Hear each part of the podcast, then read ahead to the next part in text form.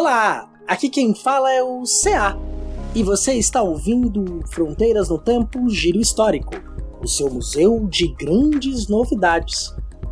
Estamos no nosso segundo episódio. A nossa atração, lembrando, é semanal e aqui você vai escutar notícias, novidades da área de história e ciências humanas em geral. No programa de hoje, vamos falar de dois temas. O primeiro é sobre a redescoberta de uma fortaleza no Amazonas por causa da seca histórica que estamos vivendo. E a segunda é sobre o que motivou as imigrações para o Brasil no século XIX e no século XX. Na primeira notícia, que você vai ver daqui a poucos minutinhos, ou daqui a poucos segundinhos, melhor dizendo, teremos a presença do William Spengler, historiador de Gaspar, Santa Catarina, e que vai então nos agraciar mais uma vez com seu conteúdo de excelentíssima qualidade. E logo depois que ele falar, eu entro para explicar um pouquinho melhor sobre a segunda notícia. Vai subir um anúncio agora nesse instante e logo na sequência nós vamos para a notícia do El.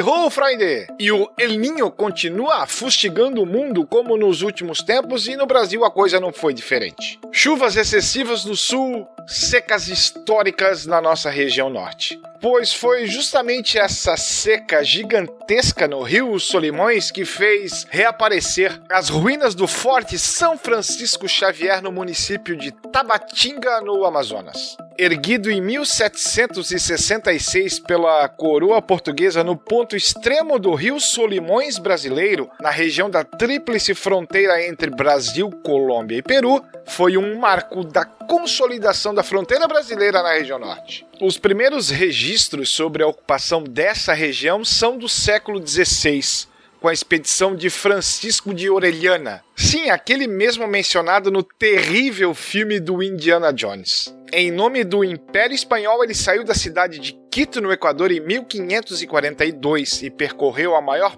parte do que hoje chamamos de rios Maranon, Solimões e Amazonas. Esses exploradores chegaram ao Oceano Atlântico e fizeram crônicas descrevendo os inúmeros povos, ambientes e territórios desbravados. Apenas um século depois é que uma expedição brasileira de Pedro Teixeira partiu da cidade de Belém, subindo a correnteza, fazendo o percurso inverso e deixando isso registrado. Segundo os registros históricos do exército, o forte tinha a função de posto militar, mas era usado especialmente para coibir o contrabando de mercadorias. O local ficava ao lado de uma aldeia jesuíta construída provavelmente em 1710. E quem determinou a sua construção foi o governador do estado do Grão-Pará e Maranhão, Fernando da Costa de Ataíde Teve Souza Coutinho. Ele tinha a forma de um hexágono irregular com madeira grossa e sete palmos de projeção vertical. Mas esqueça aquelas fortalezas imponentes com paredes grossas e tudo mais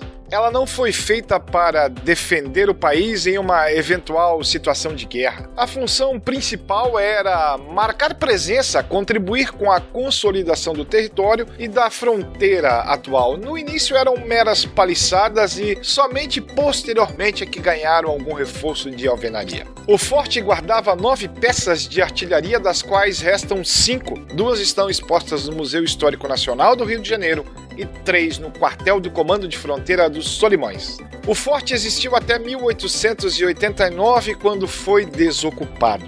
Em 1910, foi reocupado por tropas do exército, que ficaram ali por 22 anos, até que as enchentes no Rio Solimões derrubaram o local em 1932. Assim como outros rios da bacia amazônica, o Solimões sofreu um processo de mudança de curso ao longo dos anos. Por isso, o material agora encontrado pelo IFAM, que foram louças, vidro, material construtivo e ferroso, possui grande relevância arqueológica. Para quem curte o tema, eu recomendo a leitura do livro Amazônia Brasileira Conquista, Consolidação e Manutenção, do coronel Cláudio Moreira Bento, um verdadeiro decano da história militar do Brasil.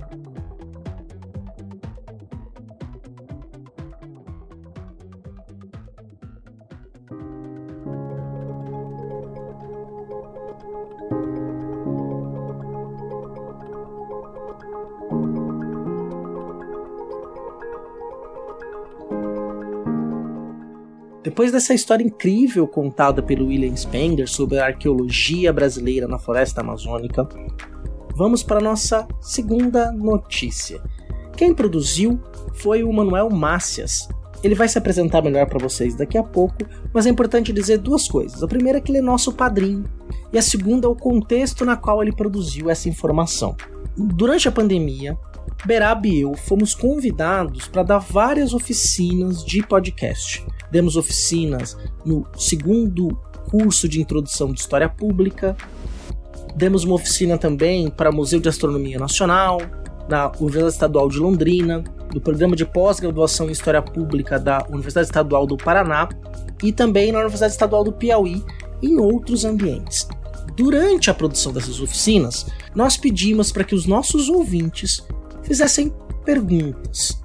E nós propusemos um exercício para quem participou dessa oficina que era responder essas perguntas. Então hoje eu trago a resposta de uma dessas perguntas produzidas pelo Manuel Mácias. Segue com a gente.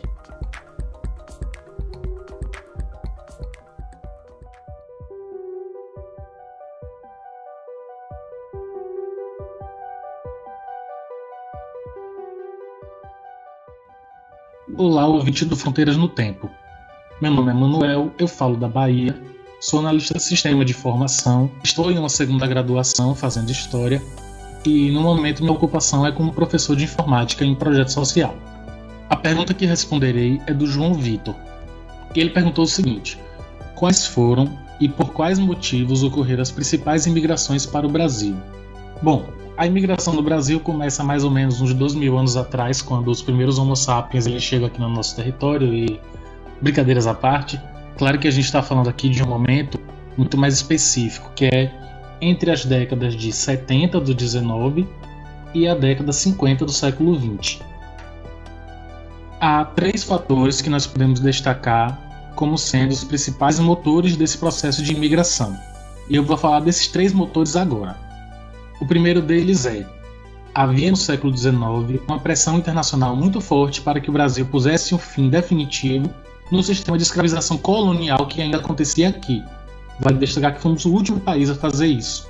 Um outro motor que devemos dar destaque são crises políticas, sociais e econômicas que acontecem em vários lugares do mundo e nós vamos explorar um pouquinho de cada um desses lugares mais à frente.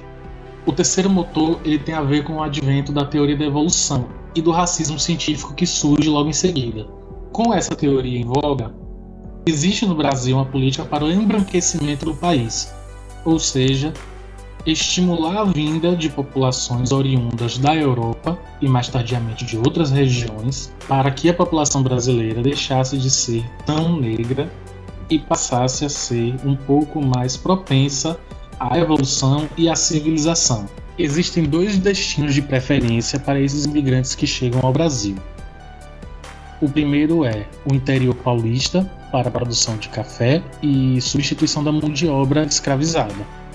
E o segundo, que é principalmente mais tardio, que são operários para atuar nos centros urbanos, principalmente os centros litorâneos. Tá, mas de onde vêm esses imigrantes?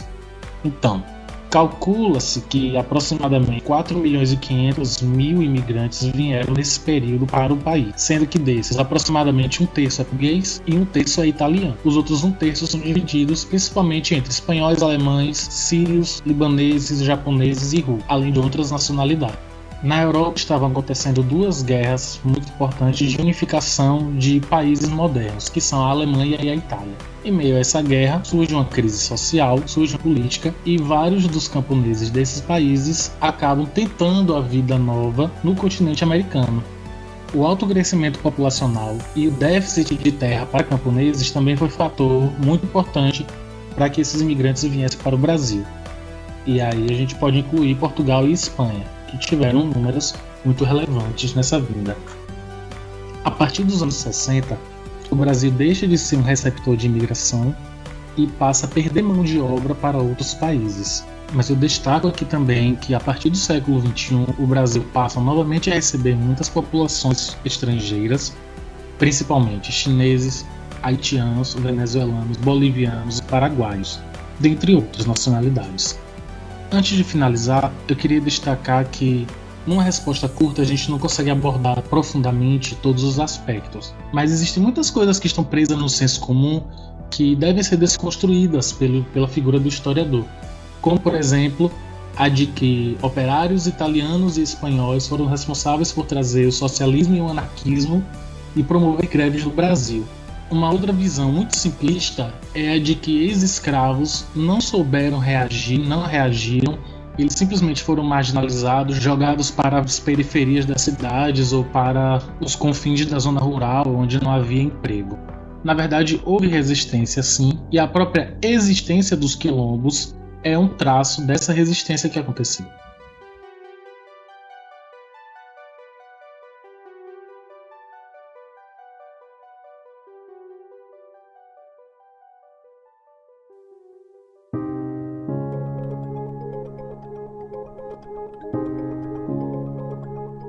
Estamos chegando ao final de mais um Fronteiras no Tempo Giro Histórico, o seu museu de grande novidade.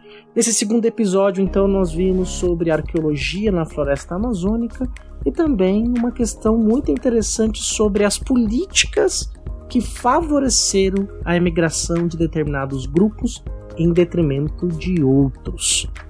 Nós já abordamos esse tema também em outros episódios, vai ter link no post aí para que você possa compreender e se aprofundar mais com links para historicidade, para fronteiras do tempo. E não se preocupe, fronteiras do tempo tradicional e historicidade não acabaram. O giro histórico é uma atração que a gente traz para que você tenha sempre novidades, sempre algo do Fronteiras no Tempo para ouvir. Isso não significa que Fronteiras e Fronteiras no Tempo e Historicidade tenham acabado. Importante. Nós precisamos muito do seu apoio. Então, se você tiver disponibilidade, tiver interesse que esse projeto cresça, mantenha sua regularidade e chegue a mais gente, você pode se tornar nossa madrinha ou nosso padrinho por dois caminhos. O primeiro é pelo padrim.com.br barra fronteiras no tempo. Você faz seu cadastro e escolhe a faixa de apoio mensal que você quer nos dar. Você pode também fazer pelo PicPay. Né? Você faz uma assinatura e nos ajuda. Porque esse projeto ele só sobrevive por causa do financiamento coletivo. Tendo pessoas para nos apoiar, a gente consegue pagar os editores e o programa continua com a sua existência e resistência. Então espero que você tenha gostado, escreva para nós. É importante dizer que todas as trilhas sonoras utilizadas nesse episódio são Creative Commons Agradeço especialmente ao William Spengler e o Manuel Masters pela produção desse conteúdo e a edição ficou ao meu cargo. Eu sou o CA e me despeço de você por aqui e até a próxima semana no Fronteiras no Tempo Giro Histórico, o seu museu de grandes novidades. O Fronteiras não para, não para, não, não, não, não, não, não para. Podia ter ficado sem essa, né?